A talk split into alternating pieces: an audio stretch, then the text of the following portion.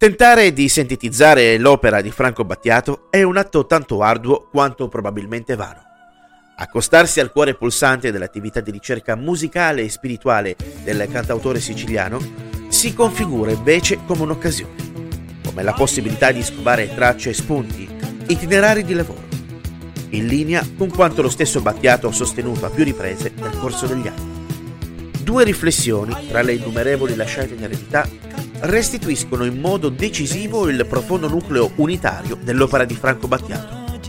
Due riflessioni lontane nel tempo, ma vicine nello spirito, seppur apparentemente contrappuntistiche. Due riflessioni sulle quali si innerva una produzione musicale smisurata, composita e in continua evoluzione dalle più disparate traiettorie. Dall'iniziale sperimentalismo al successivo approdo alla forma canzone, transitando per una mai sopita ricerca sulla composizione classica. Franco Battiato ha percorso, transitando per i più diversi mondi musicali, un itinerario fatto di consapevolezza, mosso da un'instancabile curiosità. E probabilmente è proprio questo il più grande lascito donato ai propri ascoltatori, nell'avvicendarsi dai più disparati temi di una polifonica ricerca musicale e spirituale l'invito al lavoro, all'elaborazione, all'approfondimento, a prescindere dall'adesione o meno da ciò che si legge, ascolta e consuma, indipendentemente dall'integrale condivisione di ciò di cui ci si nutre, ci si alimenta e che metabolizzato si fa corpo e mente. Anche perché la condivisione integrale di un contenuto va presto a dirsi diktat, passiva ed acritica accettazione di ciò che si legge, ascolta e consuma e che, facendosi corpo, diventa copia, simulacro e mera imitazione. Abitare l'opera di Franco Battiato significa inevitabilmente confrontarsi con spunti, accenni, tracciati che eccedono il perimetro del convenzionale, sia sul piano della proposta musicale, sempre sapientemente refrattario a qualunque imposizione e netta categorizzazione gerarchizzante, e sia sul piano della speculazione culturale, troppo lontana dai diffusi ed accettati modelli del vivere occidentale. Condividere o meno strutture, lineamenti ed assunti propagati dal cantautore siciliano è una pratica individuale, fondata più o meno marcatamente su un'imprescindibile attitudine, la disponibilità alla ricerca. L'essere disposti a farsi carico della complessità del reale e di volgersi a ciò che si può definire l'eccedenza dell'essere. Espressione, quest'ultima, ad un primo sguardo oscura ma incredibilmente potente e dalla lunga gittata. L'eccedenza dell'essere, l'oltre rispetto al già dato, l'altrove del qui ed ora, l'ulteriore di ciò che si ha al momento a disposizione. Pratica difficile ma di fondamentale importanza se si vuole intraprendere un'opera di perfezionamento di sé e del mondo. Di cura di sé e del mondo al di là di ogni posizione che si pretende assolutistica. Quanto è squallida la vita degli abusi di potere Occorre rifarsi alla distinzione tra potestas e potenzia per ben comprendere il messaggio di Battiato. Il primo termine designa il potere autoritario, imposto, prevaricante, opprime e comprime le esistenze individuali. Il secondo termine invece si intende il potere in quanto influenza che nel bene e nel male caratterizza le nostre vite, anche in maniera involontaria, inconscia, naturale.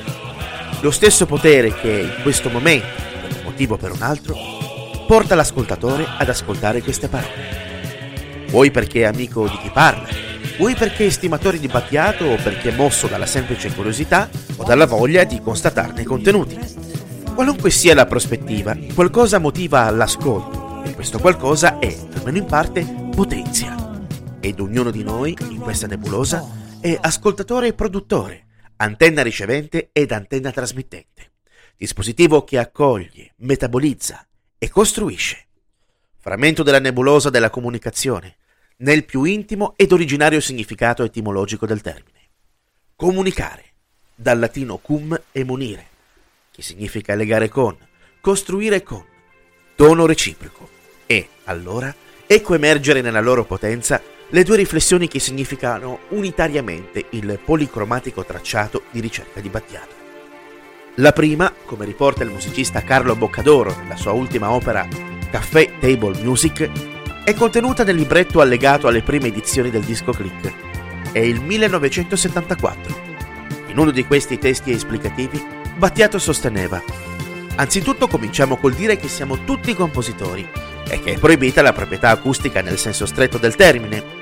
E se io, per esempio, scrivo un pezzo e lo sottopongo al tuo ascolto, dal momento che siamo diversi e molto anche per interessi, per educazione, per neuroni e via discorrendo, la mia musica dentro il tuo io cambia completamente.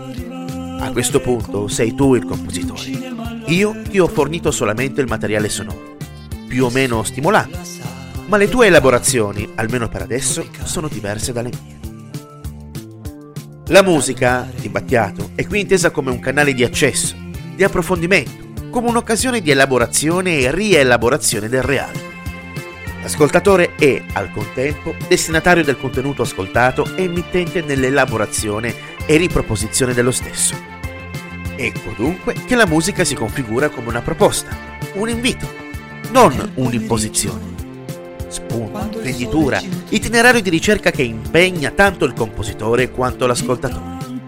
40 anni dopo è lo stesso Battiato a tornare sui temi in questione, in occasione di interventi diversi, ma mossi da un unitario benché mobile assunto di fondo.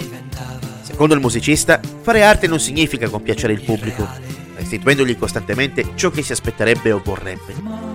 Parametrare il fare artistico solo ed esclusivamente sulla richiesta del fruitore equivarrebbe al contrario ad una forma di tradimento nei confronti del libero ruolo dell'artista stesso, impegnato com'è, continuo abbattiato, a mettere e mettersi alla prova sul piano esistenziale. A primo impatto, la posizione del cantautore siciliano sembrerebbe discostarsi da quanto sostenuto in precedenza, cosa in sé lecitissima. Sostandoci a fondo, però, sembra che un intento unitario irrori l'operare di Franco Battiato.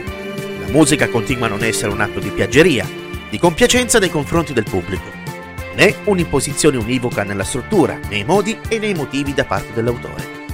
La musica continua ad essere, invece, dalla prospettiva di Battiato, una proposta, un invito, un cenno da abitare. Non una proposta preconfezionata, non un riscontro rassicurante, ma bensì una soglia sulla quale l'ascoltatore è chiamato a sostare. Nel segno della ricerca, del perfezionamento del sé e del mondo, sulla scorta dello straordinario patrimonio lasciato in eredità da chi la musica la pratica. Se l'arte si struttura come uno dei più fecondi itinerari di espansione teoretica e vitale, tocca a noi viverla e vivificarla. Abitarne e custodirne la profonda gittata esistenziale di cui è vettore, veicolo, volano, catalizzatori. La proposta musicale di Franco Battiato, che della sua musica, della sua ricerca, ha fatto una proposta che sprigiona ancora oggi la sua risonante viva voce. Abitarla significa oltrepassare steccati e dilatare la propria esistenza.